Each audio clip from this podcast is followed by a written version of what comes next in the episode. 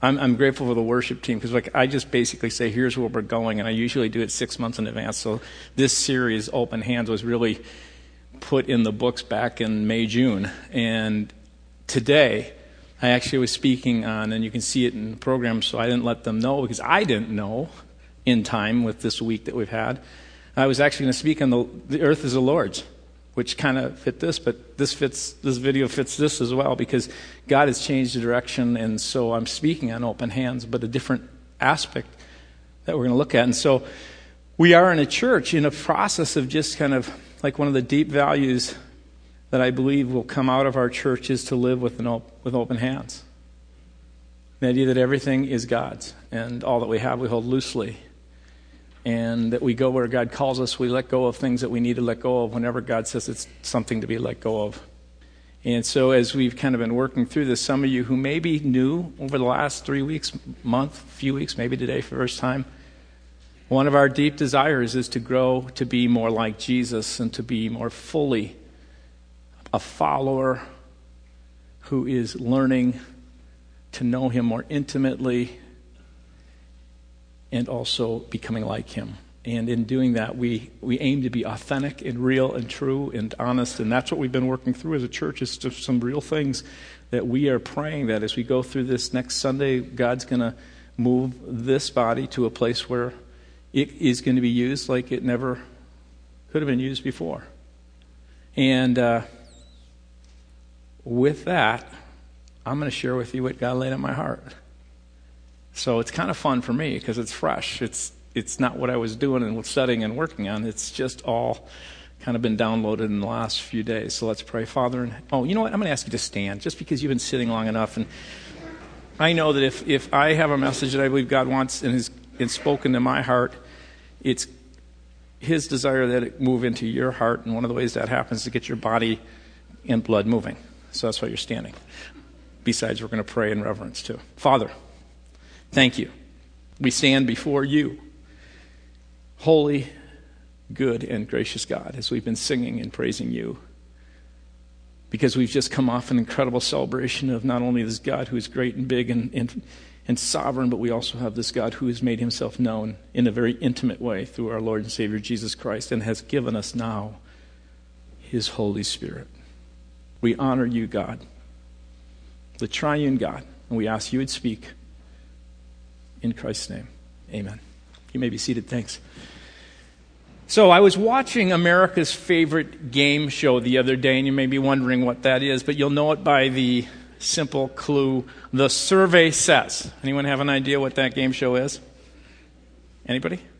There we go. Family Feud. That's right. I just happened to catch it. It's not like a, a, favorite of mine necessarily, but I was watching it while having a quick dinner. And Steve Harvey, who is the current announcer asked for the top five answers to this survey question. Fill in the blank, knuckle blank. What's the top five answers? Just shout out a few. Keep coming. Yeah, yeah, yeah. Okay. Your time's done. I, I can only remember three from when I watched it knucklehead, knuckleball, and knuckle sandwich. I, I, remember one guy said knuckle cousin. I'm going, knuckle cousin? That's, that's, that's a popular one, but I didn't think it'd make it. But anyway. Now, if you were to take and to fill in the blank, but what I was going to do is just reverse the order of that. Instead of knuckle blank, I'm going to ask you to say blank knuckle. What might you put in there? White. I heard white. Good. That's kind of what I thought too. Right away, kind of white knuckle might be the, one of the top answers. As in a white knuckle ride. You ever done that? Or they experienced a white knuckle emergency landing. Or maybe you've heard the expression, he white knuckled his way through it. The central idea in each of those expressions is this you grasp tightly to something due to fear, and through sheer willpower, you hang on for dear life an apt description for how many of us may live our life as we move into 2015. Maybe not all of it, but maybe a specific area of your life that God right now might be saying, as He said to me, ah, I don't know about the white knuckle life approach. So as we begin the new year and we begin this series called Open Hands, I, I just I want to take a few moments and what God laid in my heart is to talk about this white knuckle approach to life. See, at one point as Jesus was traveling with his disciples, and after he had asked them who people thought he was, Luke 9, chapter 18 through verse 22, Jesus asked directly, Give me the top five answers. And that was, you know, who do the crowd say I am? And they gave a number of answers. Some say John the Baptist, others say Elijah, and still others that one of the prophets of long ago has come back to life. See, people had all kinds of ideas who this Jesus was. And then Jesus looks them in the eye and asks them, okay, what about you? Who do you say that I am? And unbeknownst to them, I think Jesus kind of quickly changes game shows and he moves from that uh, Family Feud one with the survey says to what's my line? Anybody, if you're old enough, you'll remember what's my line, right?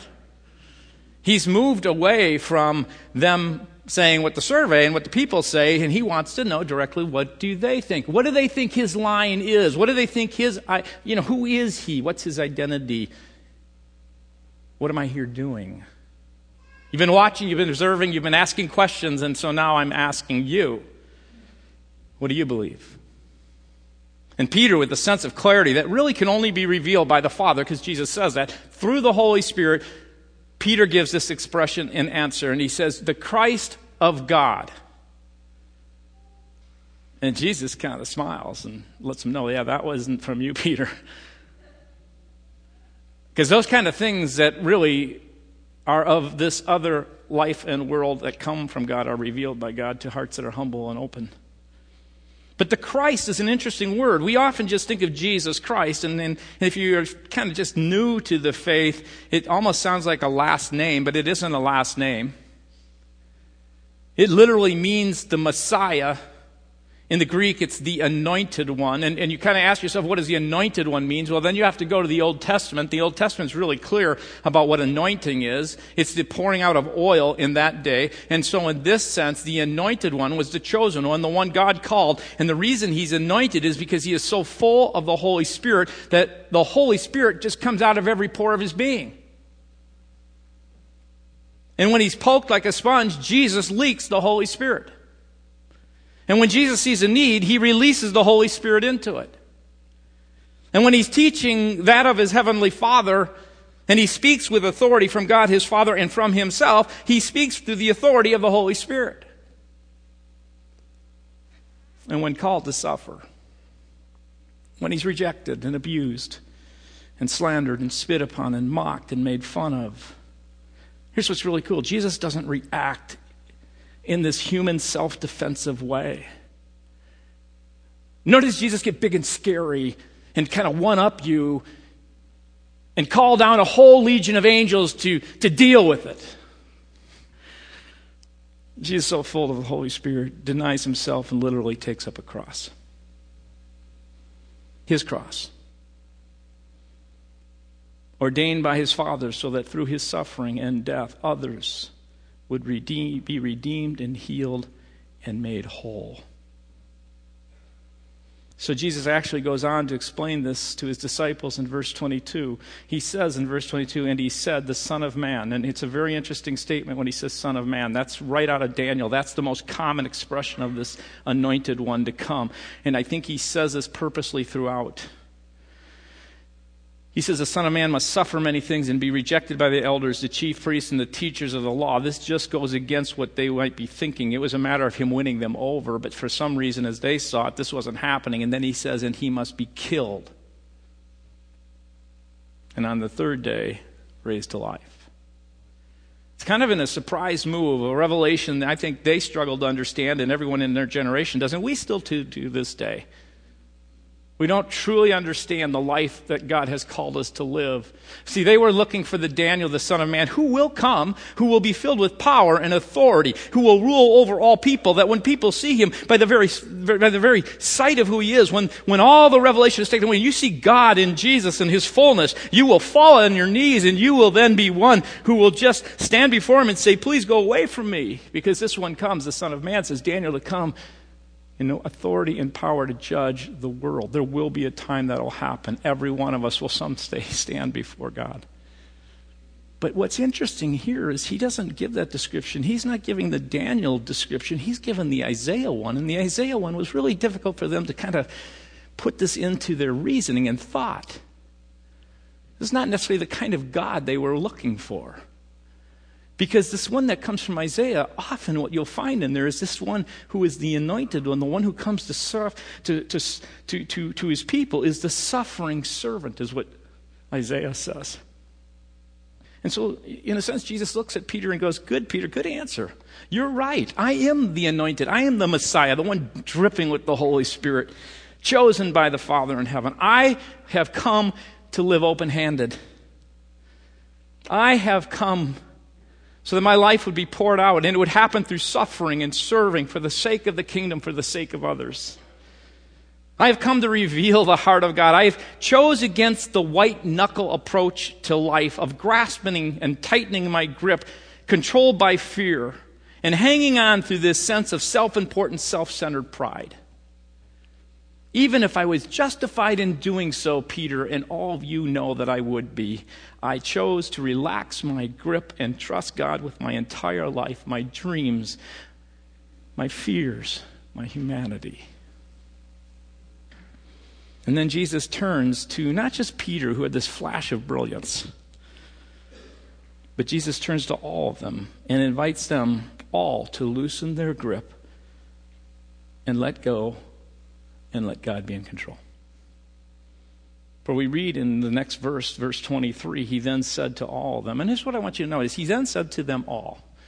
Now, I don't believe he's speaking to the crowd here. He's speaking to his disciples and those who were closest who were hanging around with him. He was speaking to his committed followers. In the same way he's speaking to you as committed followers today. And, and I think because he's speaking to them here, you're going to find that he's not talking about here's what you need to do to lose your life so you can have eternal life, which is often a message about, you know, someday you'll get the path to heaven if you just believe in me. If you're not ashamed of me, you'll get there. But he's not talking about that. He's talking about the kind of life that God lives right now that can be ruling in you and exuding through you, and every pore of your body can begin to express the Holy Spirit. You will be able to live, as he says, in love and joy and peace and patience and kindness and goodness. This will become transforming as God shows up in your life, but here's how you do it.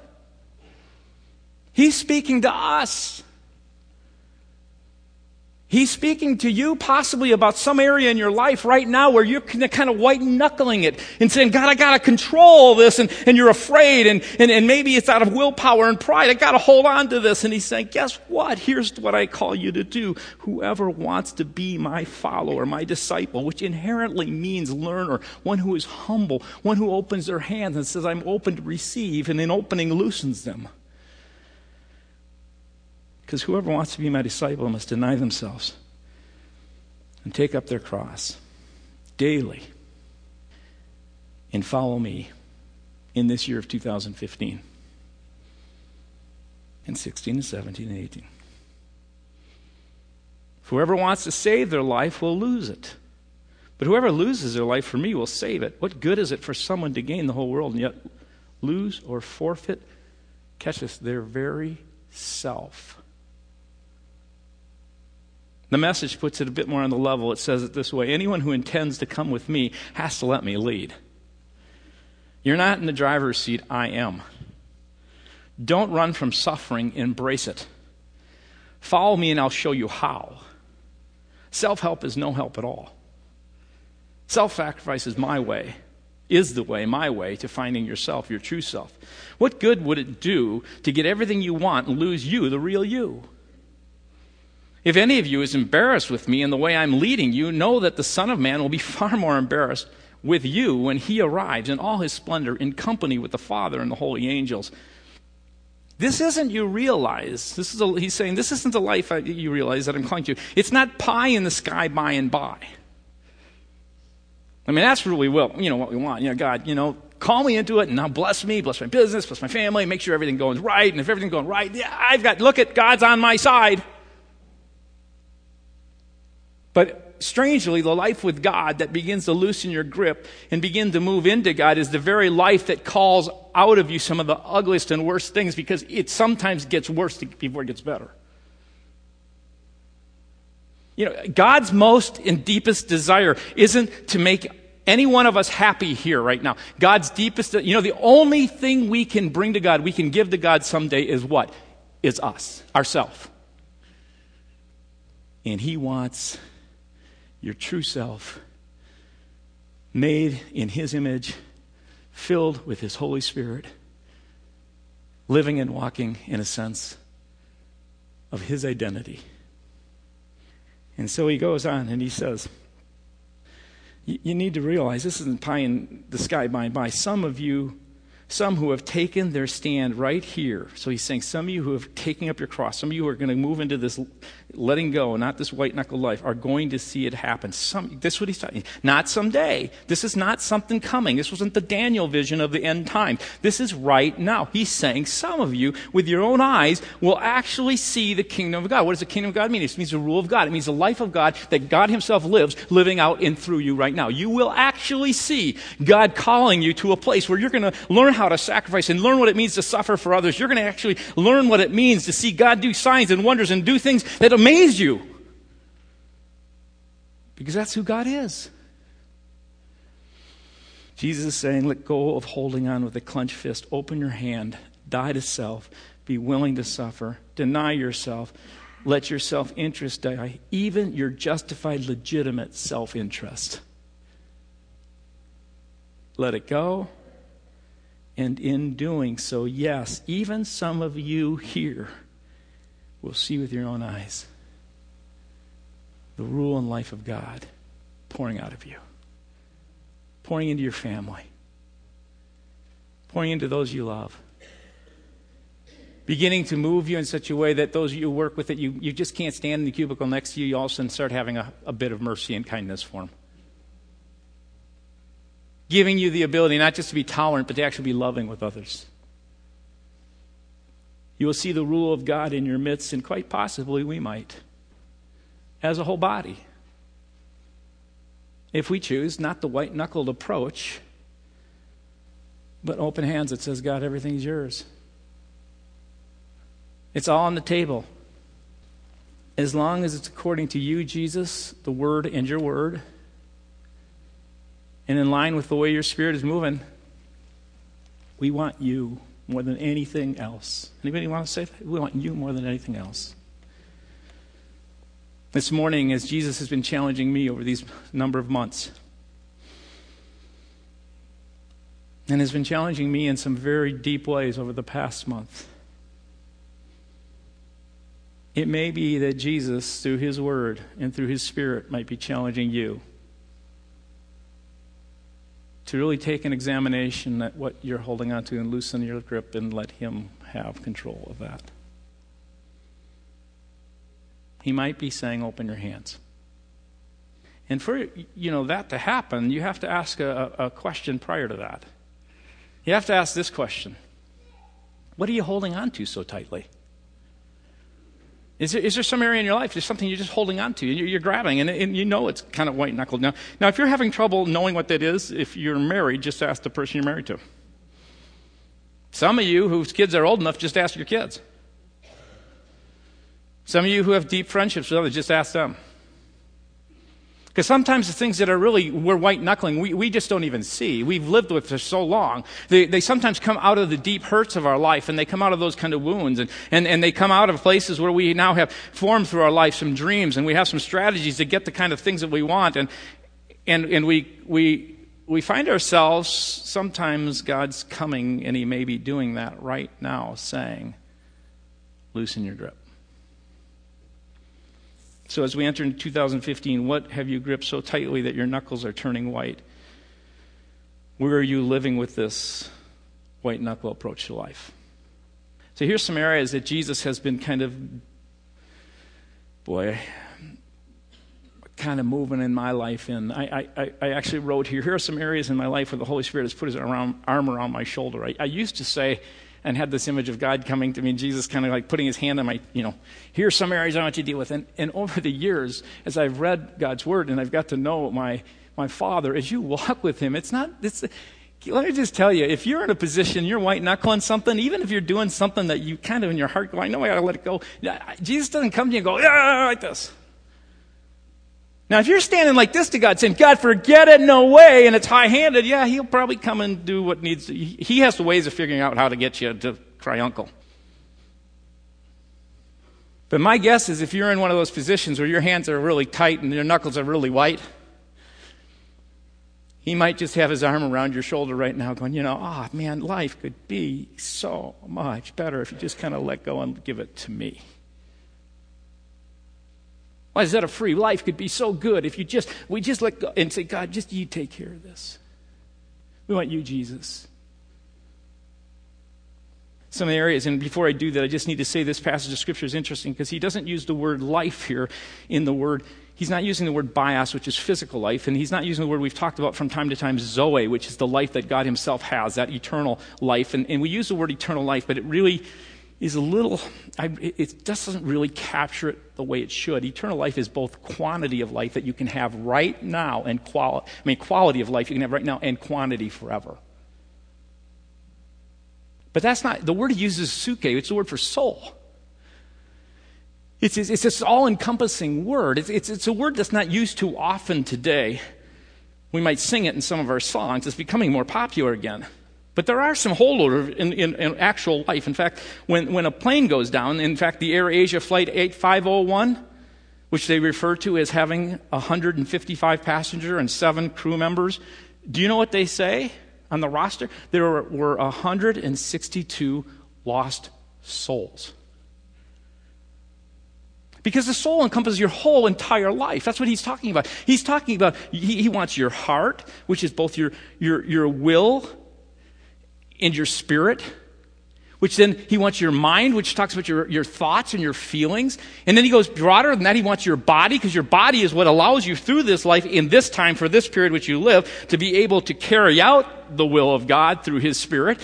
And then, and then he talks about soul. Soul is even greater than that. It's, it's all the things in your life that you ever had, all the memories, all the things that you've experienced. He wants that whole thing. And so there's three areas he's, he's spoken to me about. He says, open your hands, Kevin, loosen your grip, and give God your brokenness.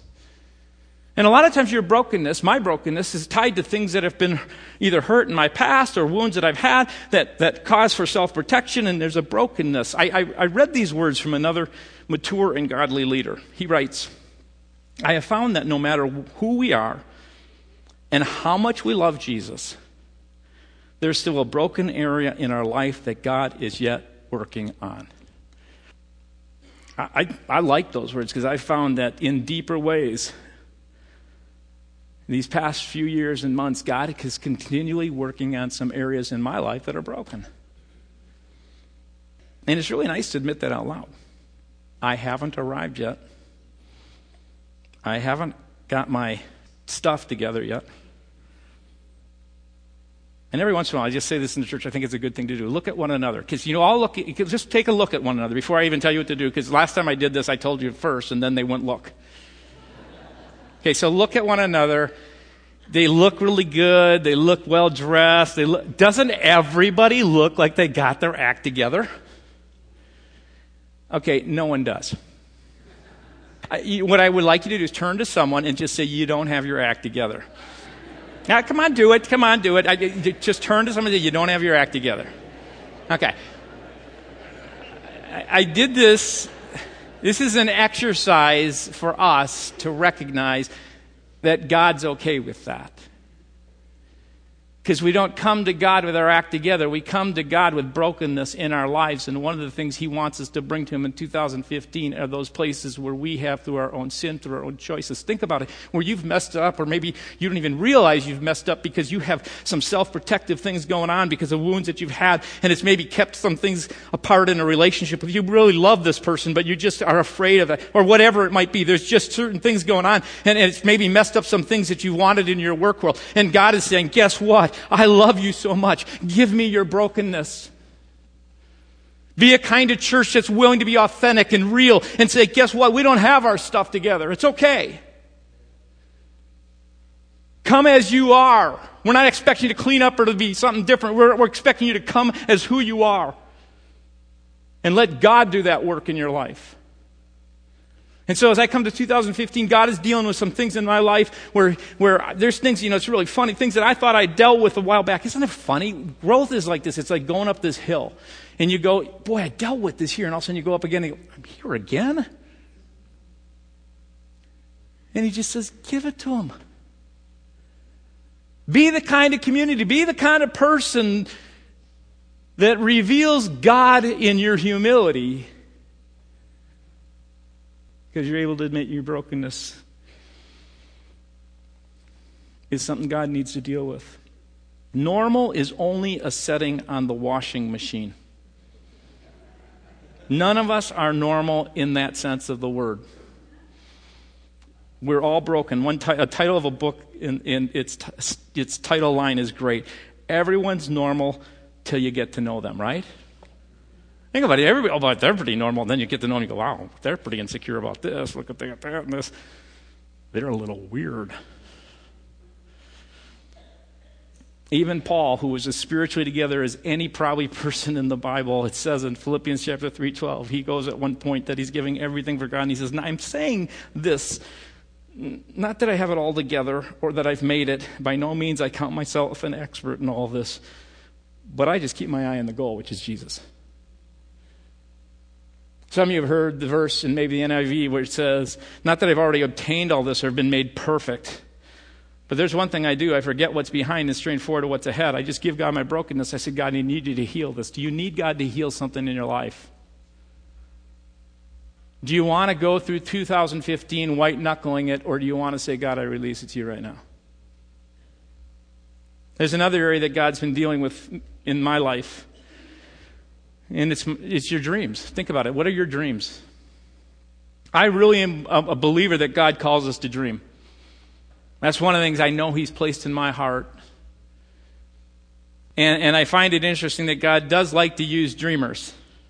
He likes practical people too, so I'm not telling you that. He likes really pragmatic people. He needs them both. But He uses dreamers. He uses people like Abraham, who, who one day goes outside his little tent and he's thinking, and God goes, I'm calling you over here and he dreams about where he's going. I, am sure he's thinking, you know what, man, this city's not so good. I'm going to this great place. Can you imagine his dreams? And at one point, he looks up at the stars and the skies, and, and God said, I'm giving you all these nations. And he has this dream of what God says is going to happen in his life, and he's going after it. Some of you have dreams that God has placed in your heart, and he's calling you after it. I believe he has a dream for this body, and he's calling us after it. Jacob was a dreamer he swindled and did all this stuff with his brother, and then he has to run from him, and he's at one night afraid because he's leaving the God of his land. He's on the outskirts of it, and he has this dream, and in his dream is this this ladder all the way, this staircase all the way to heaven, and he begins to see God said, Guess what? I'm with you. Heaven is kind of being open to you. This is before he changed in many ways. And, and Joseph, what a dreamer, a little kid. He's going around telling everybody his dreams. And then all of a sudden, in their dreams, God comes and changes plans. And then every one of them, think about it. God changes plans. God leads them to this land where you're kind of going, whoa, a bunch of nomads. And he's 60, 70, Abraham is 80 years, and there's no fulfillment in the dream. And it seems to be a change of plans. So, you know, Abraham's going to help him out. Because we do that when, when our dream isn't as God placed in our heart coming the way, we kind of want to help them out. And then you have, you know, you have what happens with um, Mary and Joseph. You know, talk about dreamers. They, Mary was probably as a little girl, 13 years of age, praying, God, oh God, I want to be used by you, and may one of my children be really used of you. And God comes to her an angel, and he goes, guess what? You'll be used. And she goes, oh, that's really cool. And instead of having a marriage the way she had dreamed and her parents had dreamed, and instead of having the firstborn the way it would be, and instead of moving into one of the suburban houses in Nazareth, God changed his plans. Here's what you need to know God's dream is still there in the heart, but sometimes he changes plans, but he never changes his purpose or his promise. He's just going to do it in the way that he wants it done. And whenever he does it in his way and you submit to it and you loosen the grip and you open your hand and you recognize it's his dream, it's his that he gave you, he will bring it about. Guess what? It's always bigger. It's much greater. It's, you stand back and go, wow. But I got to share with you, when you go through this process, you hang on to that dream and sometimes you white knuckle it and God says, no, give it back to me, give it back to me. He's calling you maybe in 2015, give it back to him. It may be your marriage. It may be a child. It may be um, some area in your career. It may be you're looking for your soulmate. I don't know what it is, but he's saying, give it back to me, give it back to me. But God, God, sometimes, guess what? Even in that process, what God is doing is preparing you to be able to receive that. He's doing stuff inside you. He's doing stuff inside us.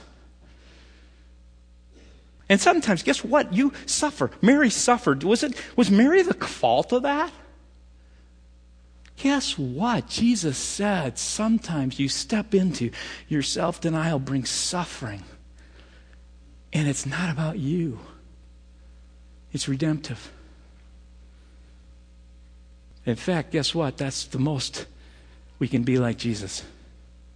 So it doesn't mean we go out and we try and create suffering. It means that when those situations come as we follow and pursue God, that suffering comes. It means that God will use that to touch someone else's heart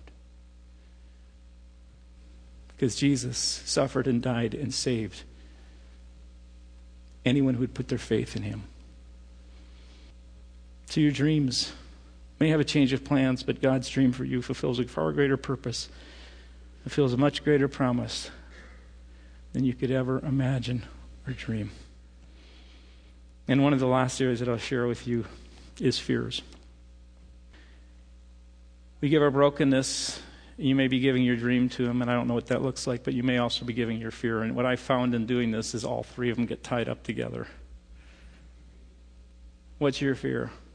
Let me ask you really an honest question that you just ask yourself. Maybe you want to talk to someone about, else about this. What keeps you up at night? What's your greatest fear? Jesus looks at a whole group of people and says, Come to me, all you who are weary and, and heavy burdened, all of you who are wasted and full fear.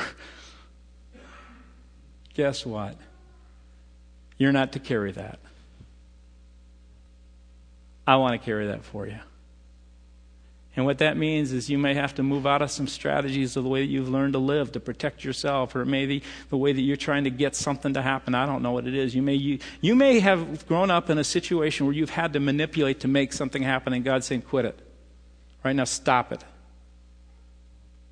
Trust me.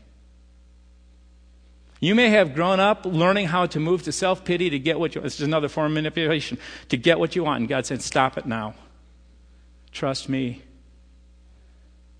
I mean, there's all kinds of, you may have learned how to, to complain and to gossip and do things like that because that's just the way you release, and God says, stop. Because those are all kind of safety, the kind of valves that, you, that, are, that are not of God. They're sinful, and they're, they're, what they end up doing is they shut off your ability to let God work because the way that God wants to work is for you to trust Him, and He wants you to follow Him, which may mean that you may have to deny yourself. It may mean that in a situation you're going to have to look at all the things that you're afraid of and say, God, I'm going to let you take care of this. I'm going to walk through this. And if there's suffering in store, I guess that's part of what I signed up for. It wasn't pie, sky in the, you know, pie in the sky by and by. Now I, I realize this isn't a great message. It's 2015. It wasn't kind of like, like best of the person didn't want to hear the word surrender, and we all kind of like, let's be joy. This is the most hopeful message I could give. Because when you come to the end of yourself and you let it go, you come into the very beginning and fullness of God. What a better place to be. So I'm going to ask us in, in a moment, we're going to have this team come and we're going to sing. But I want you to be praying as we go through this next week. As some of you will be just praying, some of you may fast and pray. I don't care how God wants to work for you, but I'm going to ask you to be engaged in some way. On Wednesday, if you want to be a part of 6, noon, and 6, we love to pray with you. On Saturday, if you want to come here and just pray from 6 to 6, even for 15 minutes, just to stop in is fine with us. And we want to come together that night and just pour out our hearts in confession, and say, God, do a work here. As Tim leads that service, I ask you to come and just pour out your hearts to God so that we on Sunday can come and say, God, do a work in us. We're coming with open hands. We come with open hearts.